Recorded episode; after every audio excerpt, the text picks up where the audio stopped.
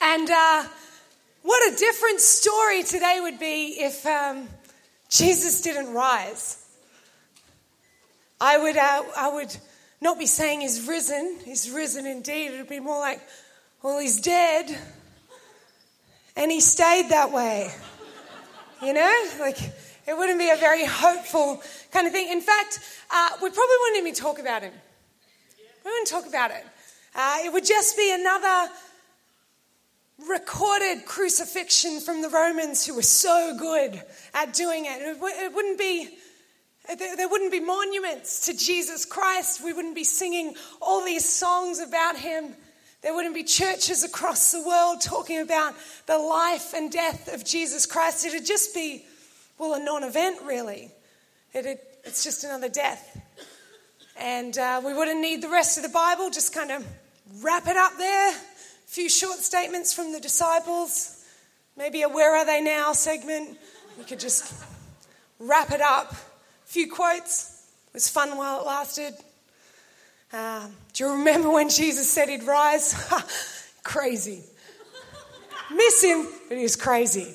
It'd be that kind of thing. It would be a real non-event. And if you're unfamiliar with the Easter story today, the key things you need to know is that Jesus Christ came to earth, sent by God, his Father. He came to die for our sins. On Friday, the Good Friday, he was crucified on a cross. And on Sunday, the Bible tells us that he rose again. They're your main points that you need to know. That'll get us through our sermon. That's also known as the resurrection. And it's not, if we think that there was no resurrection, we can wrap it up and we could all just go have a nice family lunch. But that's not what the Bible tells us.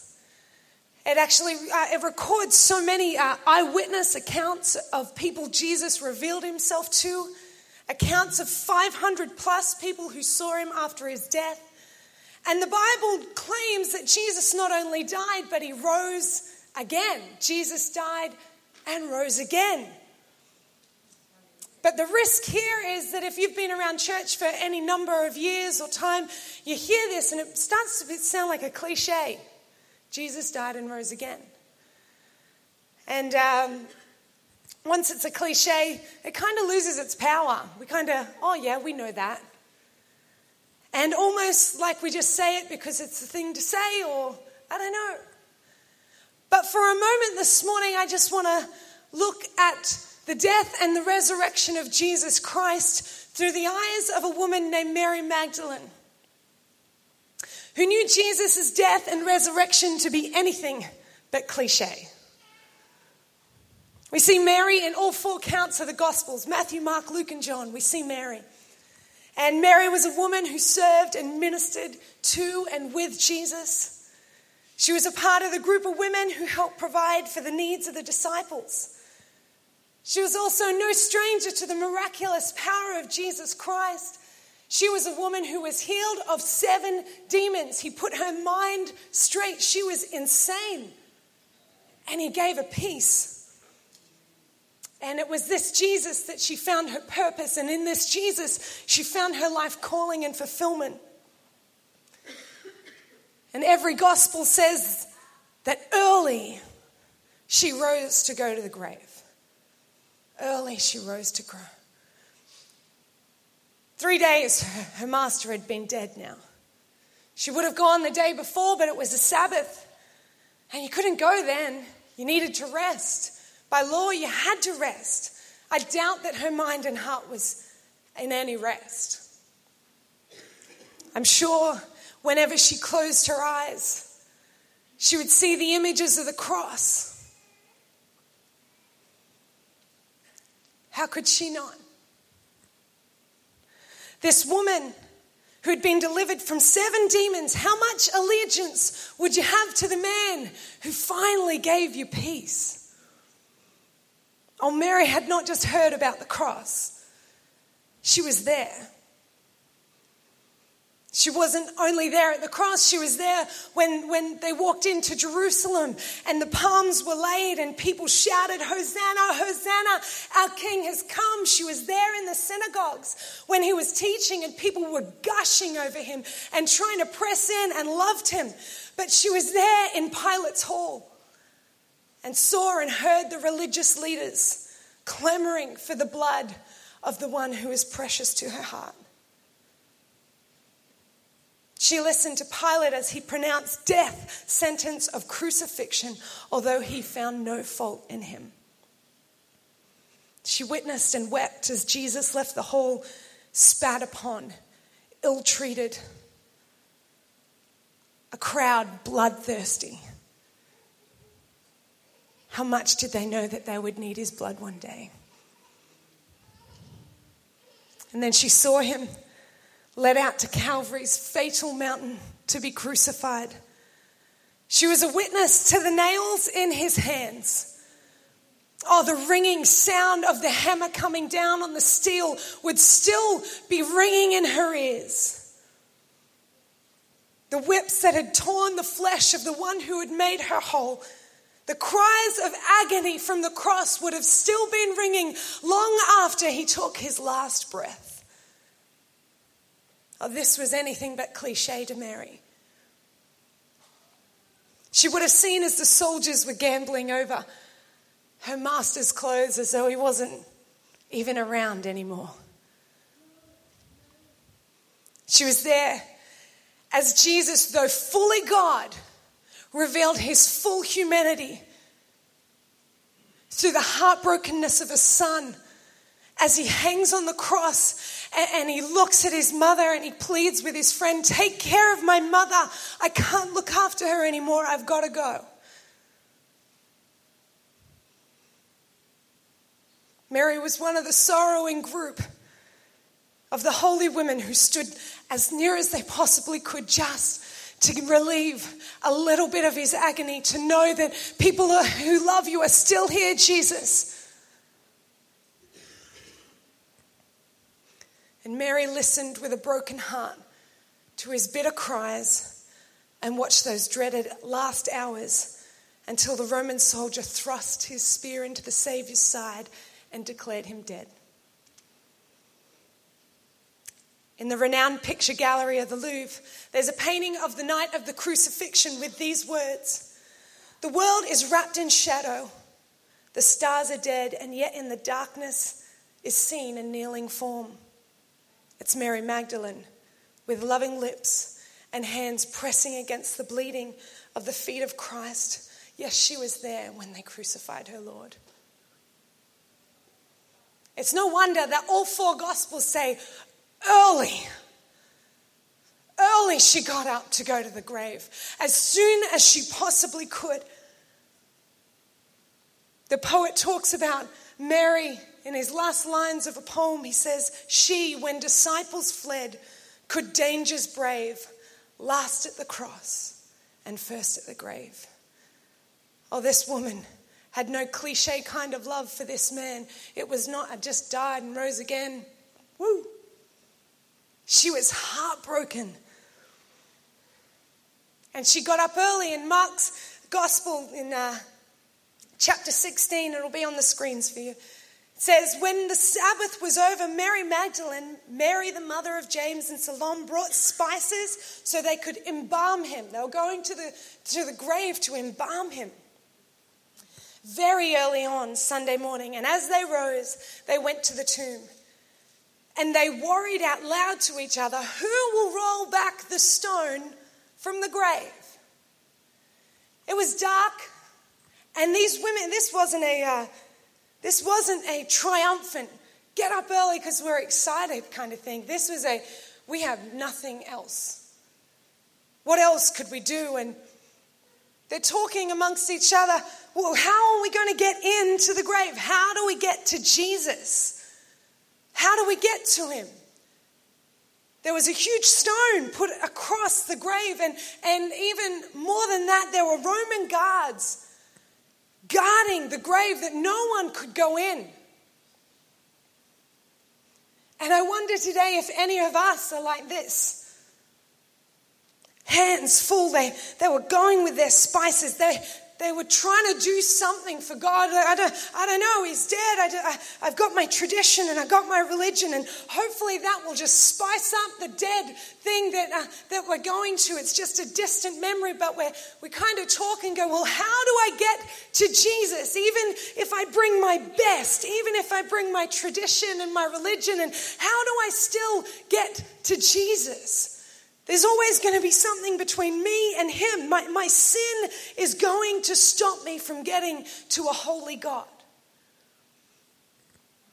The stone was too heavy for them to move themselves. Even if they had the strength to move it, it was then guarded by military who would remind them, you can't go in there. How much is that like our lives? Even if we did the best we possibly could to work our way to Jesus, our sin would still remind us, you can't go in there. What a different day it would be without the resurrection. And what chaos they had in their hearts. Their minds would have been so tormented and they were so downtrodden. There was no "My Redeemer lives" on the way to the grave. And I wonder if we can identify with the heartbrokenness, depressed, dreams crushed, hope taken, feeling like walking in darkness, bringing the best we've got only to find it's not good enough, to move the stone between us and real joy, us and real peace, us and real love. We just keep falling short. Who will move that barrier? It says in verse 4 to 5, then they looked up and they saw that it had been rolled back. It was a huge stone and they walked right in. They looked up and they saw the very thing that they couldn't do, the very thing that they couldn't move, the thing that they were not strong enough to do alone. God said, it's already done. Walk on in. Walk on in. And this morning, if you're trying to work your way to God, do things, try harder, trying to do all this stuff, be a really good person, be really kind to each other, but you still can't get to him, I want to tell you that the thing that you can't do, God has already done. We could not work ourselves to Jesus. He had to do the work for us. And so often we kind of get to the tomb and think, no, I have to do something. I've got to do something to earn this. Ephesians 2, 8 to 9 says, but by grace you have been saved. Through faith, this is not of yourself. It's a gift. Not by works so that anyone could boast. But we cannot get our head around this. We think, nope, I still have to do something to get here. I'll move the stone a little bit more. What about if I'll go in and I'll tidy up the tomb? But even the tomb, the rags were folded neatly. It was as though God was going, there is nothing left for you to do but believe. You can't push that stone any further. You can't clean that tomb anymore. It's totally empty. Nothing of your spices will do anything. Just your belief is enough. Just your faith that Jesus has risen from the dead. That's what I'm asking for. It's a gift. And as these women brought their tradition and their religion, the resurrection takes tradition to transformation. It wipes out all that dead stuff and brings life. In John 20, we read the resurrection account. It says, early in the morning on the first day of the week, while it was still dark, Mary Magdalene came to the tomb and saw that the stone was moved away from the entrance. She ran at once to Simon Peter and the other disciple, the one Jesus loved, breathlessly panting. They took the master from the tomb. We don't know where they've put him. Peter and the other disciple left immediately for the tomb. They ran neck and neck. The other disciple got to the tomb first, outrunning Peter. Stooping to look in, he saw the pieces of linen cloth lying there, but he didn't go in. Simon Peter arrived after and entered the tomb, observed that the linen cloths were lying there and the handkerchief used to cover his head, not lying with the linen cloths, but separately, neatly folded. The other disciple, the one who'd gotten there first, went into the tomb, took one look at the evidence and believed. No one knew yet from the scripture that he had to rise from the dead. And the disciples went back home. But Mary stood outside the tomb weeping. As she wept, she knelt and looked into the tomb and saw two angels sitting there dressed in white, one at the head and the other at the foot of where Jesus' body had been laid. They said to her, "Woman, why do you weep?" "They took my master," she said, "and I don't know where they've put him." After she said this, she turned away and saw Jesus standing there, but she didn't recognize him. Jesus spoke to her and said, "Woman, why do you weep?" Come on, Jesus. You know why she's crying. Don't be coy. He knows why she's crying. But he's so concerned with the conversation. He's so intimately involved with her heart and wants to understand her. He doesn't want to just walk in with, "I'm here." He's concerned about her heart. "Why do you cry?" And she said to him, thinking he was the gardener, "Mister, if you took him, tell me where you put him so I can care for him." You're going to care for a dead body, Mary? A dead body? What are you going to do? But it sounds crazy. "You give me the dead body and I'll take care of it." You know, dead things don't need to be taken care of. But so often we have it's everything we knew before. This unforgiveness, it's dead, I know. This bitterness, it's dead. That broken relationship, that divorce, that affair, that addiction. I know it's dead, but it's all I've got. Just give it to me. Just give me his body. I know he's gone, but he was everything to me. My identity, everything was wrapped up in that man. Just give me him. And Jesus looked at her and said, "Mary." Oh, that old familiar tone. He said her name. And she said, "Oh, Rabboni, my beloved teacher." You know, in Isaiah 43, it says, "Don't be afraid. I've redeemed you. I've called your name. You're mine. When you're in over your head, I'll be there with you. When you go through the rough waves, you will not go down. And when you're between a rock and a hard place, it won't be a dead end. It won't be a stone that can't be moved. Because I'm God, your personal God, the one who knows your name, the one who paid a huge price for you. That's how much you mean to me. I'd sell off the whole world just to get you back, trade creation just for you. I know your name."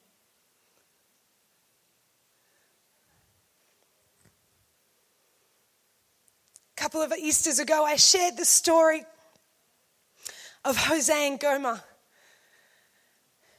And I love this story because there's no better representation of the love that God has for you and I than this story. I love it. So if you know it, just give me a bit of grace here, and I just want to go over it again. But there's a story in the Old Testament of the prophet called Hosea. And this guy had kept himself, meaning he had no wife.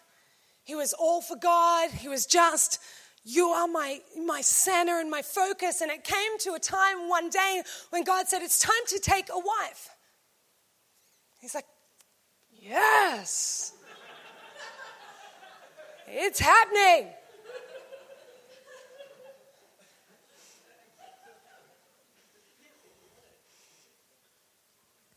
He says, that one.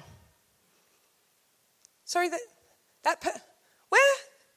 That one there, that Gomer. That prostitute there on the corner, that's your wife. Oh, God, surely you're mistaken. I have kept myself. I'm all for you. I'm pure. I'm clean. I've waited. She is not clean. She's stained and broken and she'd given herself away far too many times. Not that, not her. Yeah, that's your wife, Hosea. So he does what God says and he takes her as his wife, and all it's going well. It's going great. They have kids. They have their own home. And then one morning he wakes up and Gomer's gone. She's just gone. She might have been out getting breakfast, but it took a really long time. Like, we're talking months. She didn't come home. Kids were asking, where's mom, dad? People in the village, where's your wife, Hosea? And God speaks to him again and says, go find her. I think the thing that probably kept him back was he knew where she was. She'd gone back to that old life. Was his love not good enough? Was it not good enough, the home he'd provided, but She'd left and turned and went back to the old life. He knew she was back in prostitution. He knew she was selling herself into the lusts of the world.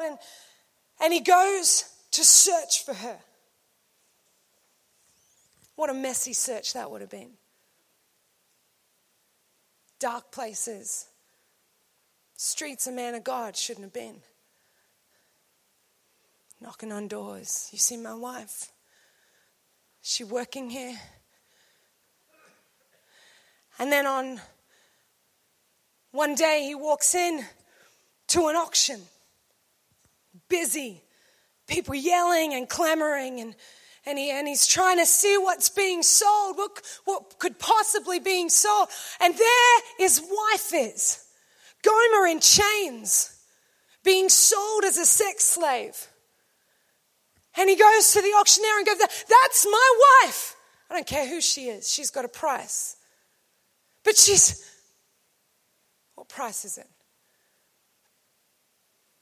And Hosea pays a price of 15 shekels of silver and barley and homer. And he takes his wife and lets go of the chains and he puts clothes on her again.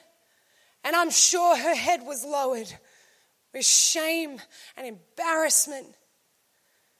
And instead of going, now, listen here, he lifts a chin, goes, hey, don't cry.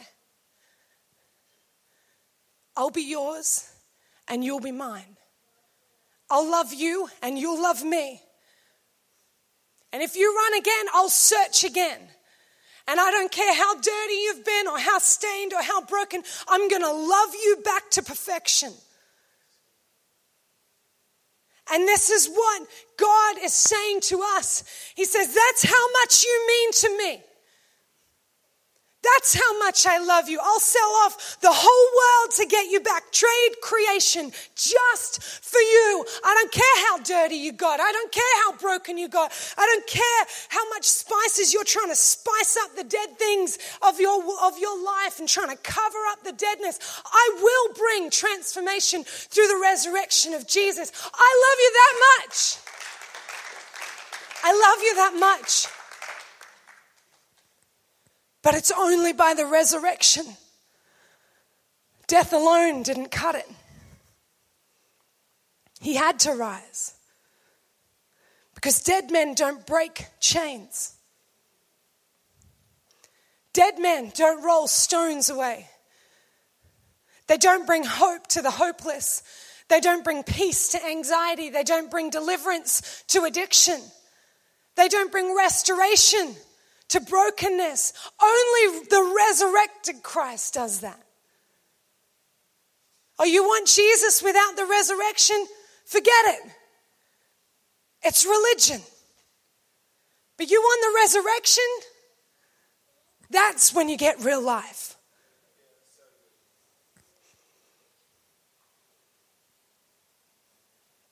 And while we are still sinners, and there's a debt we couldn't pay, the stone that we couldn't move, God rolled away. In 1 Corinthians 15, it says this. Paul's talking to the church, and he says, "Now let me ask you something profound yet troubling. If there's no resurrection, there's no living Christ. And face it, if there's no resurrection for Christ, everything we've told you is smoke and mirrors. And everything you've staked your life on is smoke and mirrors. And not only that, but we would be guilty of telling a string of barefaced lies about God. We'd just be lying." He goes on to say, "Corpses can't be raised. Then Christ wasn't, because he was indeed dead. And if Christ weren't raised, then all you're doing is wandering around in the dark, lost as ever." He's talking to the church and going, well, did he rise or he didn't? Because if he didn't rise, then none of this is worth our time. But if he rose, church, if he rose, then that deserves our life. I love that it says you'd be wandering around in the dark. And we've been talking about these things all weekend, about the broken, stained pieces of our lives. You guys did good on Friday. This looks beautiful. But you'd just be wandering around in the dark without a resurrection. But in Acts 26:23, it says, Moses said it would happen. 1, the Messiah must die. 2, he needs to be raised from the dead. And he would be the first rays of God's daylight shining on people far and near, both godless and God-fearing. We can bring our brokenness, but it's not until the resurrected King shines his light through our lives that the beauty comes back into it. It wasn't until Hosea took Gomer out of that auction hall and broke off the chains and dusted her off did she become whole and beautiful again. And the thing that we're trying to do, work our way to God, is nothing. It will result in nothing. It would be like spices on a dead body. But the faith in the resurrection is what changes things. In Romans 10:9, it says this. And if the band would come, that'd be great. If you declare with your mouth, Jesus is Lord, and believe in your heart that God raised him from the dead, you will be saved. For it is with your heart that you believe and are justified. And it is with your mouth that you profess your faith and are saved. As the scripture says, anyone who believes in him will never be put to shame, for there is no difference between Jew and Gentile. What does that mean? There is no difference between us. God's love is no respecter of gender, race, religion, sexual orientation. It is no respecter. His love is enough. His love will break every single chain. There is nothing that can separate you from the love of God if you believe in the resurrected King of Jesus Christ. And he says, everyone who calls on the name of the Lord will be saved. Everyone who calls on the name of the Lord will be saved.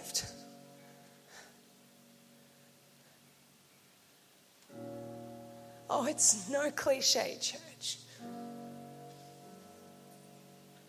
I'm so thankful for Jesus. And when you hear today, he is risen. It's not a Christian cliche. It's the very source on which we base our faith in Jesus. Because if it didn't happen, he's just a good teacher. Not the Redeemer, a teacher. But in the resurrected Christ, we find the name Redeemer. We find the name Conqueror, Victor, Overcomer, Healer, Deliverer, Savior, Companion, Friend, Everlasting to Everlasting, Omega, and beginning and end. Resurrected King living inside of me. It's through the resurrected Christ. And these names that we know of God, we know and love, they find their place, fulfillment in the finished work of the death and resurrection of Jesus Christ. I love that Paul, in a few verses on after he was questioning about, well, if Jesus didn't rise, actually, I'm going to read it. It's not on my... In 1 Corinthians 15.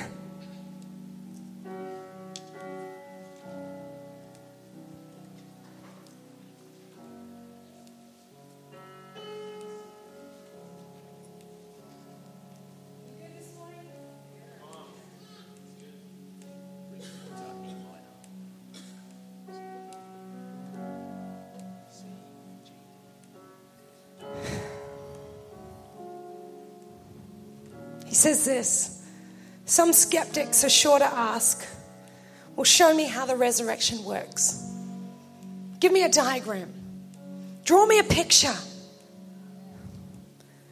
What does his resurrection body look like? And if you look at this question closely, you realize how absurd it is. There's no diagrams for this kind of thing. We do have a parallel existence in gardening, though. Thanks, Paul. You plant a dead seed, and soon there's a flourishing plant. There is no visual likeness between the seed and the plant, and you could never guess what a tomato would look like by planting a tomato seed.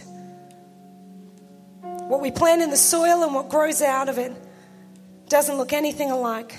And the dead body that we bury in the ground and the resurrection body that comes from it will be dramatically different. I don't have the answers of how the resurrection worked for you this morning. I can't draw a diagram.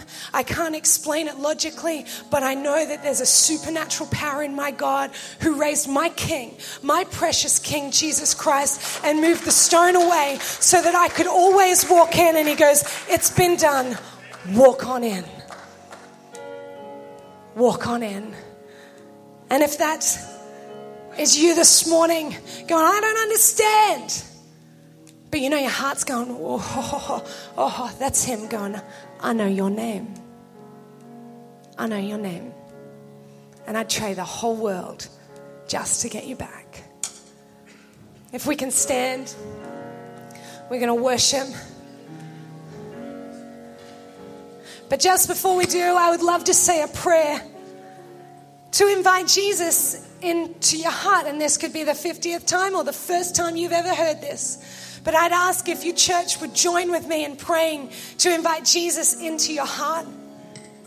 And if this is you going, all right, Jesus, I have done all I possibly could and the stone, I can't move it. I'm ready today for you to move that thing that's between me and you. And I'll just believe. I want you to say this with your whole heart, because it says, if you call on the name of Jesus, you shall be saved. Let's pray. Dear Lord Jesus, I ask you today to come into my life. I accept your forgiveness. I accept your blood. And I declare the victory of the resurrection. Holy Spirit, come and live in me. Teach me. Walk with me. And show me your ways. Thank you. For securing my eternity. I will serve you. For the rest of my life. In Jesus' precious name. Amen.